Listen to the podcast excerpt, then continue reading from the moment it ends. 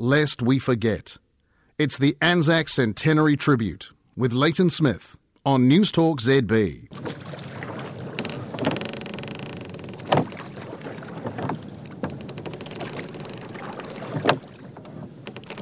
A band of young men row steadily onward, peering into the darkness ahead.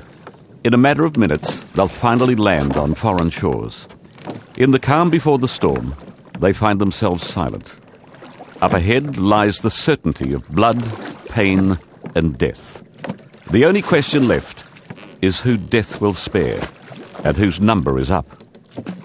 Anticipation pulses through their stiffened muscles. This is it. They were about to make history but for all the wrong reasons. How is it that these young men in their prime find themselves on the other side of the globe, over 15,000 kilometres from home, and about to set foot on unfamiliar soil? What led thousands of young men here to this moment? Why were they fighting in the first place? By the sea, by the sea, by the beautiful sea, you and I, you and I, oh how happy we'll be. The conflict had arisen as a clash of empires, as senior war historian Dr. Damien Fenton of Massey University explains. There were no great um, ideological causes at play. So unlike the Second World War, where you've got, you know, obviously the Nazis and fascism and communism and democracy, and if you like, the Second World War is a war of ideologies. The First World War really just starts out as a, as a very traditional great power conflict between the European great powers. By the sea, by the beautiful sea, you and I, you and I, oh how happy we'll be. At the turn of the 20th century, the British Empire was the largest by far, ruling over a quarter of the planet and stretching from Newfoundland to India, from Singapore to the Caribbean. This was the most powerful and most civilized empire the world had ever seen an empire on which the sun never set.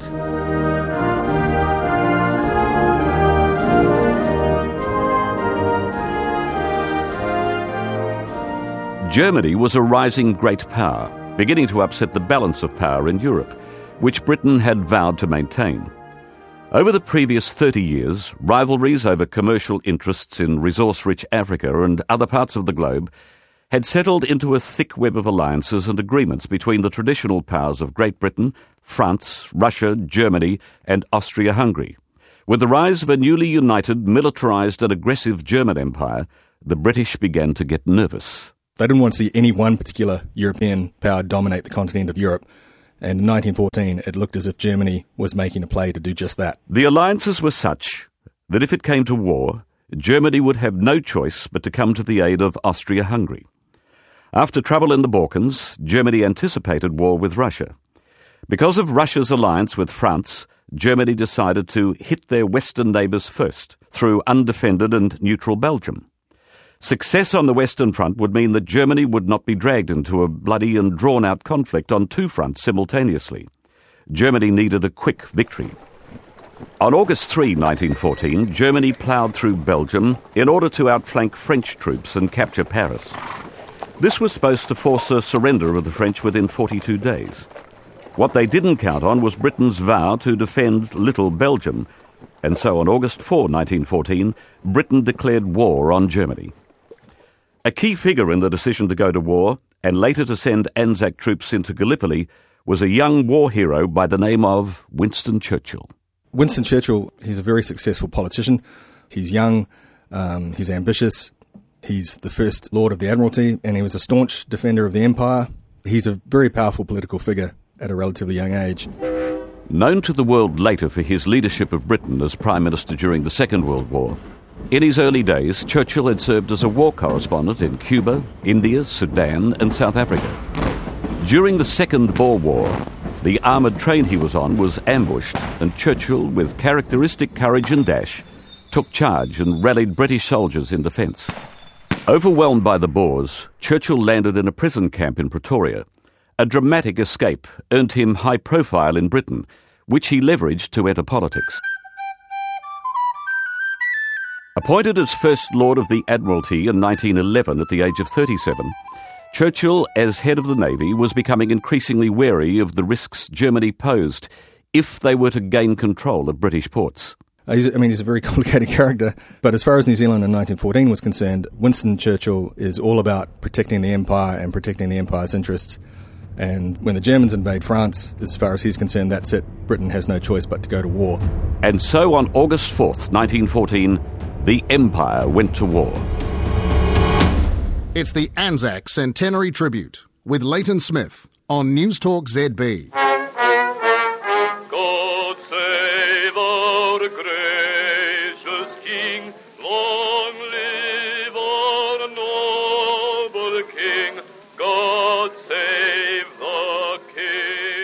New Zealand was quick on the heels of the British decision, declaring war on Germany the day after Britain, on August 5, 1914.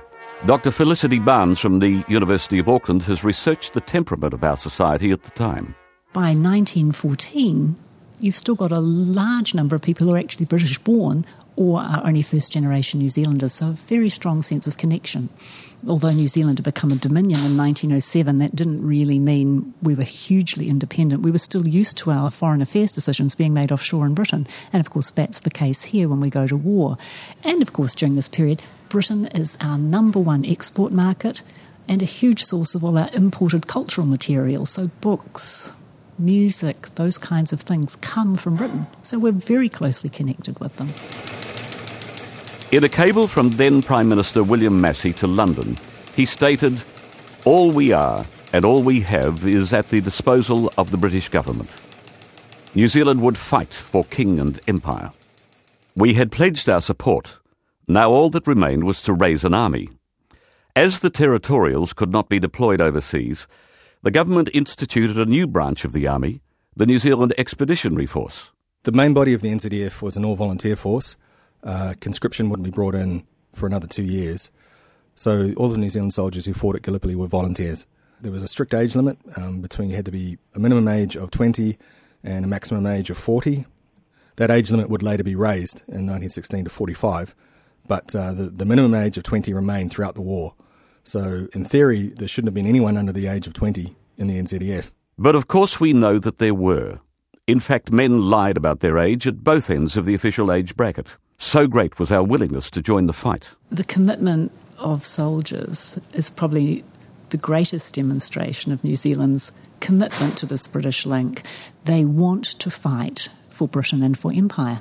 They see it as important. And I think it's a shame that some of our discussions about, particularly Gallipoli, Anzac, and World War One, tend to downplay that because that's the actual experience of the soldiers. For some, it was simple and pure patriotism. It was actually for king and country.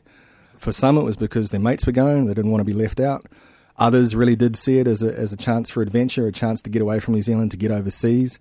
There's any number of motivations that saw these men put their hand up to volunteer and go and fight. Diary of Private A.J. Newton, 8th Southland Company, Otago Infantry Battalion, New Zealand Expeditionary Force. Principal events since joining. Wednesday, August 19, 1914. Left Makatua and went into Invercargill to the garrison hall, where I was signed on and medically examined and passed as fit, fitted out with uniform and rifle and equipment. Thursday, August 20. Left Invercargill by Second Express for Dunedin, arriving there at 7 pm. Here we were shown our tents, we got our field kits and blankets, and after having a look around the camp, went to bed and slept soundly, till awakened by the buglers sounding reveille at 5:30 a.m. On Monday 21st, the whole of the troops in camp were taken for a march through Dunedin, destined to be our last, but we didn't know it then. At different points on the route, school children with flags waving and bands playing gave us a great reception, the cheering being deafening. At the Oval, the first lot of children were stationed, and as we neared the main street, the crowd became thick and thicker till there was bare room for us to get through, marching four abreast. That night, we were told to pack our kits, as we will be leaving the next day.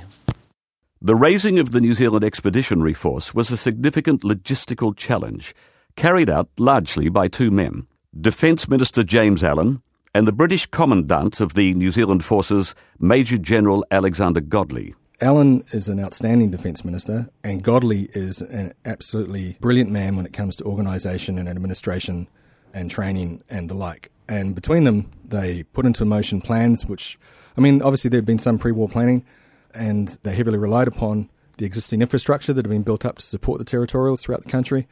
And they also relied heavily upon the fact that that obviously many men who were serving in the territorials would likely put themselves forward. And in fact, Godley made a point of trying to make sure as many of the officer positions in the NZEF as possible were filled by territorial officers who put themselves forward. And uh, the main body of the NZEF, uh, the first 8,500, was raised. Uh, the doors opened the first week of August. And by mid October, that main body was on the troop ships and was sailing out of Wellington Harbour and on its way to the Middle East. Two months after the declaration of war, 8,500 volunteers had been mobilised and sailed under the command of Godley. First to Australia to join up with the Australian Imperial Force, and then in convoy toward Europe as the Australian and New Zealand Army Corps. Commemorating 100 years of the Anzac spirit with Leighton Smith on News Talk ZB.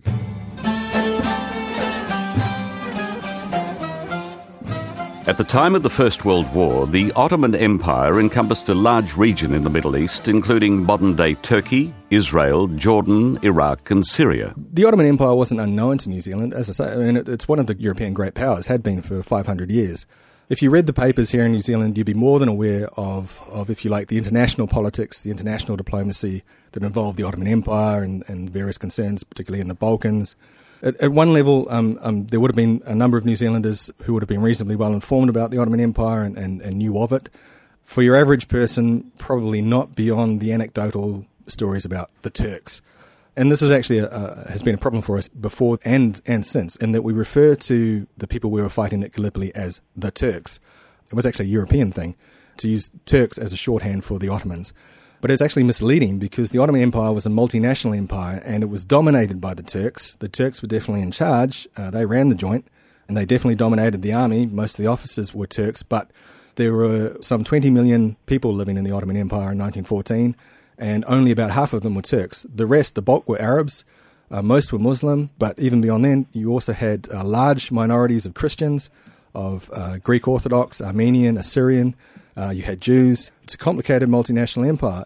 And in fact, on the first day of the landing, on the 25th of April, the Ottoman 19th Division, which basically counterattacked and pushed our guys right back onto the beach, almost pushed them into the sea, it had three regiments. One was a Turkish regiment, but the other two were Arab. So, in that sense, we were profoundly ignorant of the complexities of the Ottoman Empire. And that's largely carried over through to today, actually. And it's, it's, it's, it's a problem because it leads to confusion between, say, the modern Republic of Turkey and the Ottoman Empire, and the two are actually very different creatures. On August 10, 1914, just six days after Britain had declared war, two German vessels in the Mediterranean Sea, the Goeben and Breslau, encountered the Royal Navy.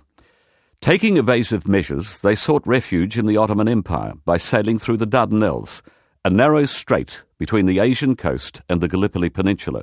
The Ottomans had still not entered the war, in spite of the efforts of a man named Enver Pasha. Enver Pasha is one of the leading lights of a group of young Turkish officers who saw themselves as reformists, as men who would modernize the Ottoman Empire, bring it into the into the 20th century, and they effectively mounted an effective coup and, and took over the government, which is actually where you get the phrase "the Young Turks," which has sort of entered our political lexicon. And so Enver is, is one of these guys. In 1914, he's the Minister for War. As soon as Russia went to war with Germany, Enver saw this as an opportunity for the Ottoman Empire to also go to war against Russia and basically reclaim territories that had been lost to Russia over the previous hundred years in a succession of wars where the Ottoman Empire had come off second best to Russia. And the fact that the Germans had also been the prime military advisors in an ongoing modernization project for the Ottoman army and navy for the previous 30 years also helped push Enver towards Germany and, and the Central Powers. But he, he really had no particular beef with the British. He didn't have a particular problem with the French, for that matter, either. And in fact, it's almost incredible to look back now and look at the ease with which he apparently dismisses the problems that the British or the French could cause him and the Ottoman Empire if he does go to war. As the debate raged in the Ottoman Parliament, with the Turkish Prime Minister adamant that they remain neutral, Enver Pasha began to take matters into his own hands. The Ottoman Empire had declared that the Dardanelles were basically off limits, closed to any of the warships of the warring nations. Yet Enver allowed the Goeben and the Breslau into the Dardanelles and allowed them to take shelter at Constantinople, modern day Istanbul, the capital of the Ottoman Empire. Now, this was a violation of their supposed neutrality, but it's also a huge slap in the face to the British. The Germans, though, they're very keen to try and get the Ottoman Empire into the war, so they are also doing everything they can to encourage and support Enver and his allies in the government. And in an extraordinary stroke of diplomacy, the Germans then turn around and offer the Goeben and the Breslau to the Ottoman Navy. And actually, basically, they reflag them. And these two ships are now the flagships of the Ottoman Navy. Britain furiously decried the dodgy deal and gave orders to set up a blockade outside the Dardanelles to attack the ships, regardless of the flag they flew. The British didn't help themselves, and again, Winston Churchill is key to this. When the war began, British shipyards were in the process of handing over two brand new battleships that the Ottoman Empire had contracted them to build for the Ottoman Navy. Now, at the outbreak of war, Winston Churchill ordered that these two ships basically be confiscated and taken over by the Royal Navy. Now, this was seen by the Ottoman government as a huge insult and absolutely outrageous. And it actually had a, had a very strong effect on public opinion in the Ottoman Empire because these two warships had actually been paid for by public subscription. So there'd been drives to raise money for these ships, and, and so many Ottoman subjects actually felt they had a stake in these warships, and here's the perfidious British effectively stealing their warships. You know, whereas at the same time, the Germans turn around and actually hand them two warships. And it seems as if Enver had actually lost patience because during these, these months he had obviously been slowly winning the argument to bring the Ottoman Empire into the war on the side of the Central Powers. And the Prime Minister was obviously losing ground, but it, it clearly it wasn't going fast enough for Enver. And so he orders this, if you like, this preemptive strike, which effectively settles the matter once and for all. They actually launch a, a surprise attack on the Russian Navy and, and Russian shipping in the Black Sea. Apparently, nobody else in the government was consulted, including the Minister of the Navy. So he takes basically arbitrary action. And actually, from this point on, even though he still only is officially the Minister of, of the Army, he becomes the de facto wartime leader of the Ottoman Empire. Our Anzac boys in the expeditionary force were still at sea when they learned of the Ottoman entrance into the war. And rumours began to circulate that they would not be heading to England as previously understood there was a sense that it was really about Britain and Germany that they identified very closely. And we can see that in the disappointment when the first um, uh, expeditionary force gets taken to Egypt and not to Britain. This is the sideshow. They really want to be where the fighting's at, so they want to be in the Western Front. After six weeks at sea, the men finally disembarked in Egypt, a protectorate of the British Empire, and set about completing their training. Confused and frustrated, these soldiers who left Te Awamutu, Kaikoura, and Mosgiel, expecting to fight Germans on the Western Front, now found themselves in the desert outside Cairo, training to take on the Turks. We will remember them. It's the Anzac Centenary Tribute with Leighton Smith on News Talk ZB.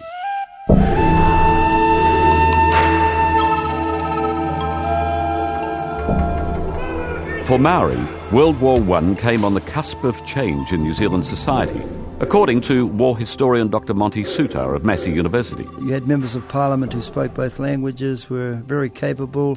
Apirana Ngata, Maui Pomare, Peter Buck, all members of the Young Māori Party who had come through Te Aute College.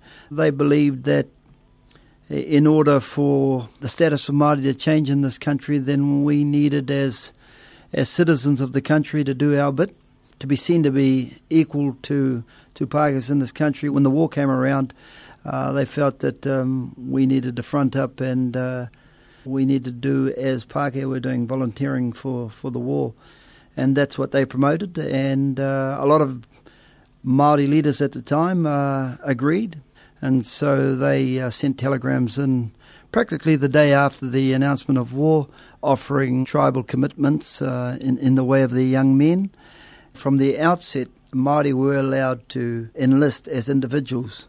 The issue was with a completely ethnic unit uh, within the New Zealand Expeditionary Force. That was the issue. And initially, the government turned down the office because it was still deemed a, a white man's war and that um, dark races shouldn't be involved in wars between uh, white races although that changed after about a month when it was learnt that Indian and Algerian troops were uh, off to the seat of war.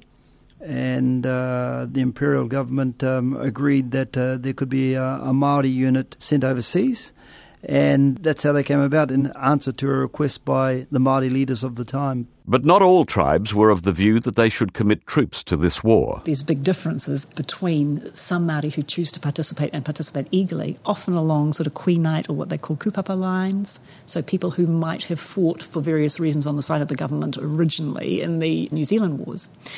Those sort of fault lines stay in place when it comes to participation in World War One those tribes who had suffered the heaviest in terms of confiscation in the 1860s were the ones who were most reluctant to give their lives for a king who uh, they held responsible for the loss of their lands and, and, and their treatment.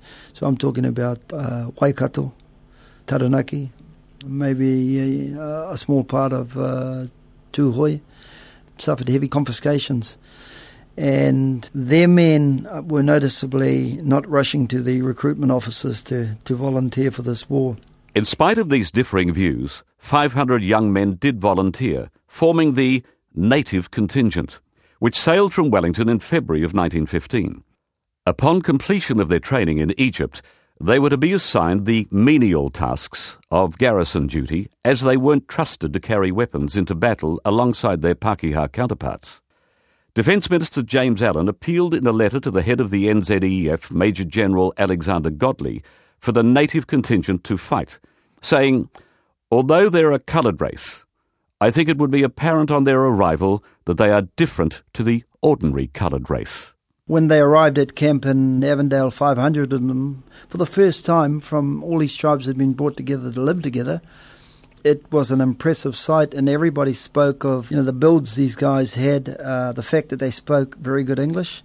It, it, made an impression on everybody, and of course they uh, were rolled out from the time they were brought into camp to do haka and and sing, and uh, they were the cultural component, I guess, of the expeditionary force. And when they stripped down to the waist, these guys were lean, uh, muscular uh, and everybody thought, what a waste that these guys were only going over to do garrison duty. Uh, and so not only was the call coming from Māori that they should be put into the front line, but after a while, even uh, those who saw them in their high command were of the view that they should be put into action uh, alongside Pākehā New Zealanders. Major General Godley, however, wasn't swayed. And although impressed, he stuck to his decision to keep the native contingent behind the lines, reinforcing the British garrison on the island of Malta. It would take months of bloody stalemate on the Gallipoli Peninsula to change his mind.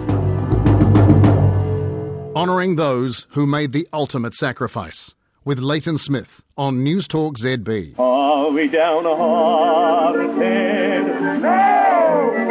Then let your voices ring and all together sing. Are we down hearted? No! Winston Churchill, still a young man, had already ascended to the role of First Lord of the Admiralty. As head of the Royal Navy, it was Churchill who was ultimately responsible for the plan given to our Anzac soldiers. Churchill's plans centred on the Dardanelles, a narrow stretch of water on the Mediterranean, some 60 kilometres in length between the Asian coast of modern day Turkey and the Gallipoli Peninsula. The width of the strait ranged from six kilometres down to just over a kilometre at its narrowest point. The idea behind the Gallipoli campaign is Winston Churchill's, and he comes up with what he sees as this genius stroke to knock the Ottoman Empire out of the war with a single decisive blow.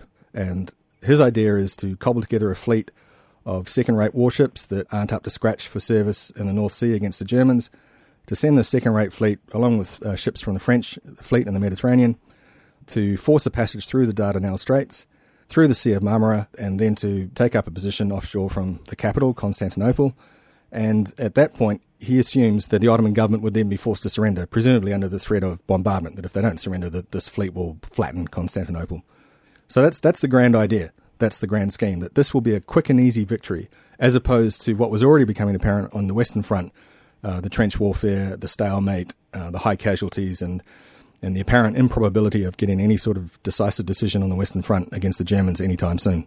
The naval operations were effectively the first phase of what became the Gallipoli campaign. The Anglo French fleet that Churchill had envisaged was cobbled together and deployed.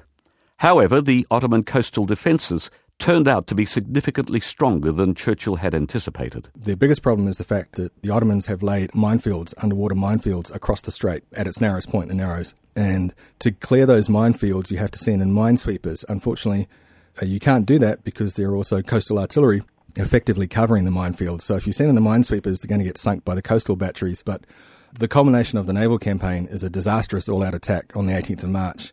Effectively, Churchill is losing patience.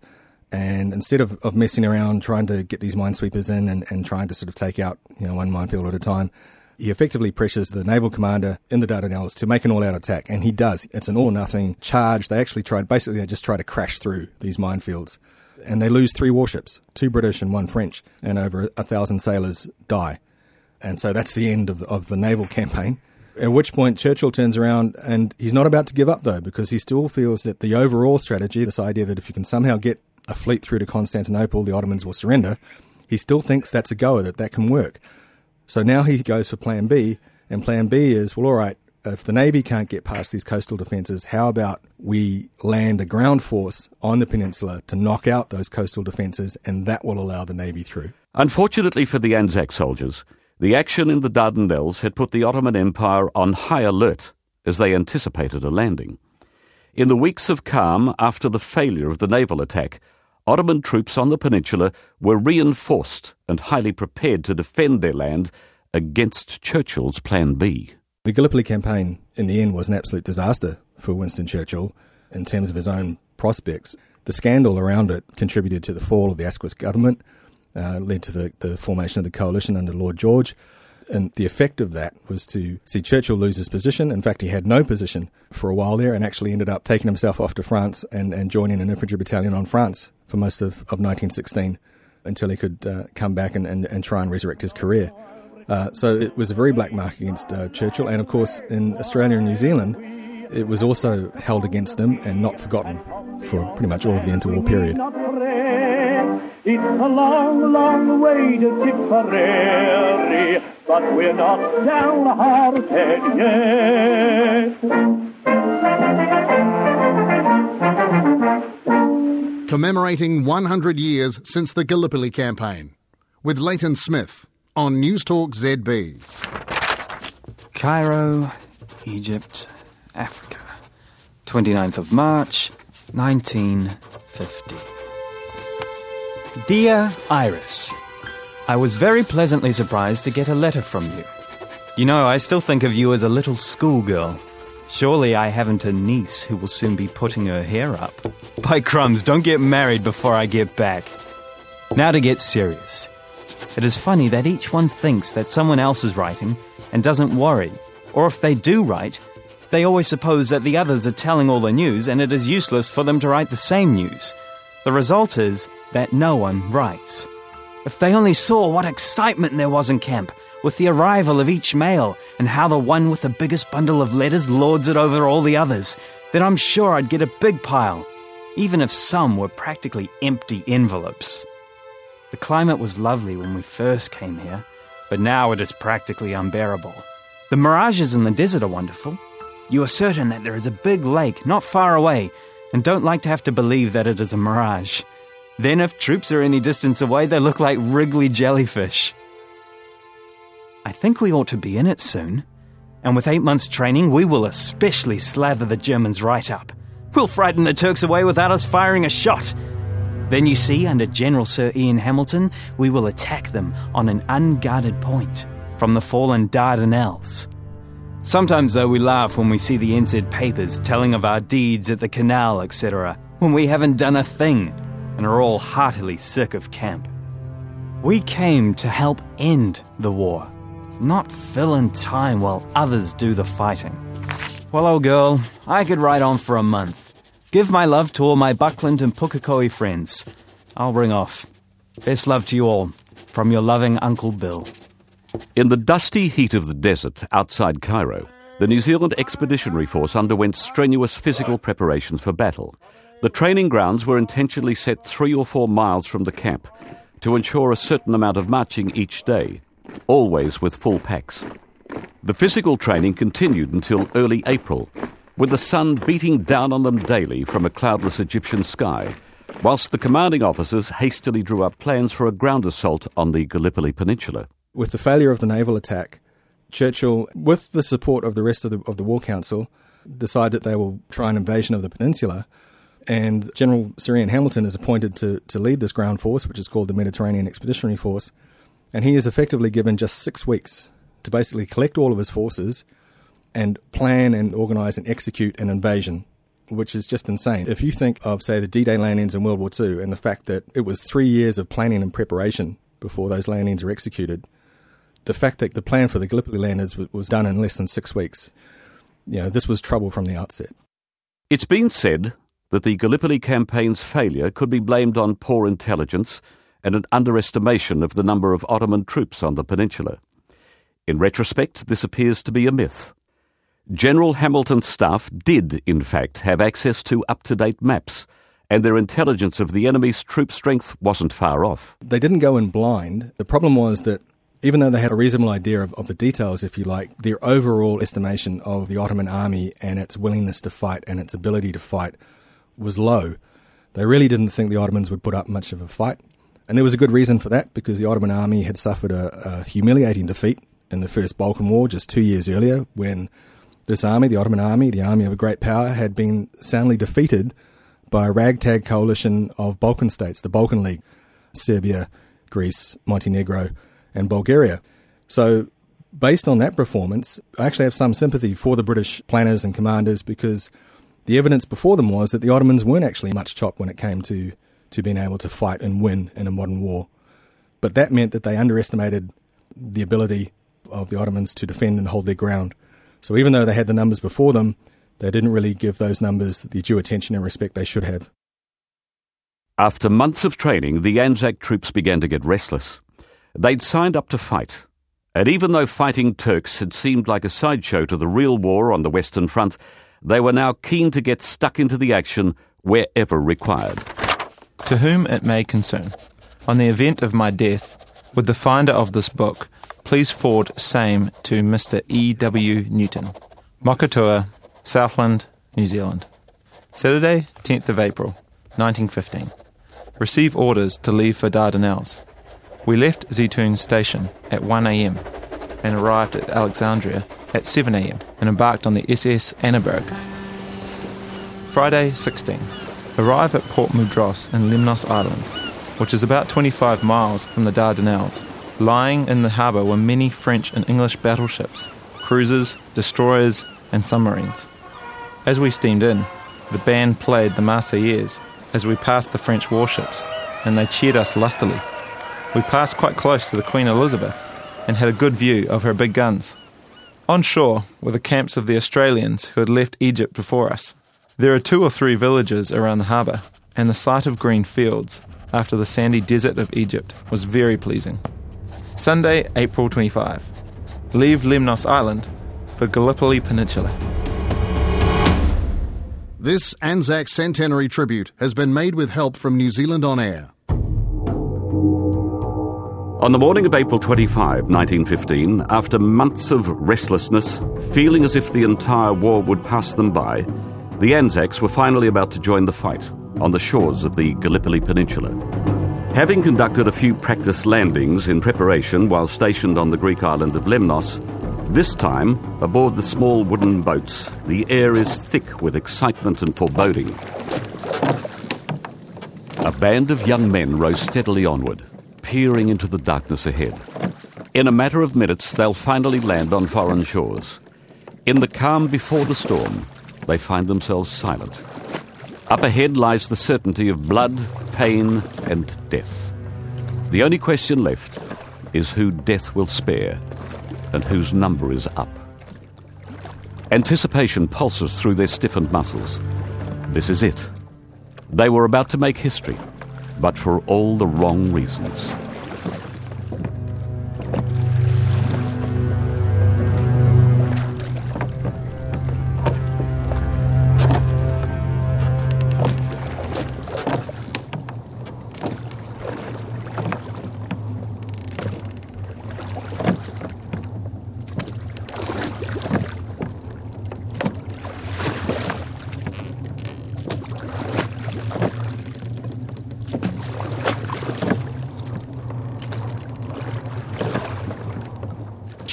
Next Thursday at 11am for the second instalment of this four part Anzac Centenary tribute with Leighton Smith on Newstalk ZB.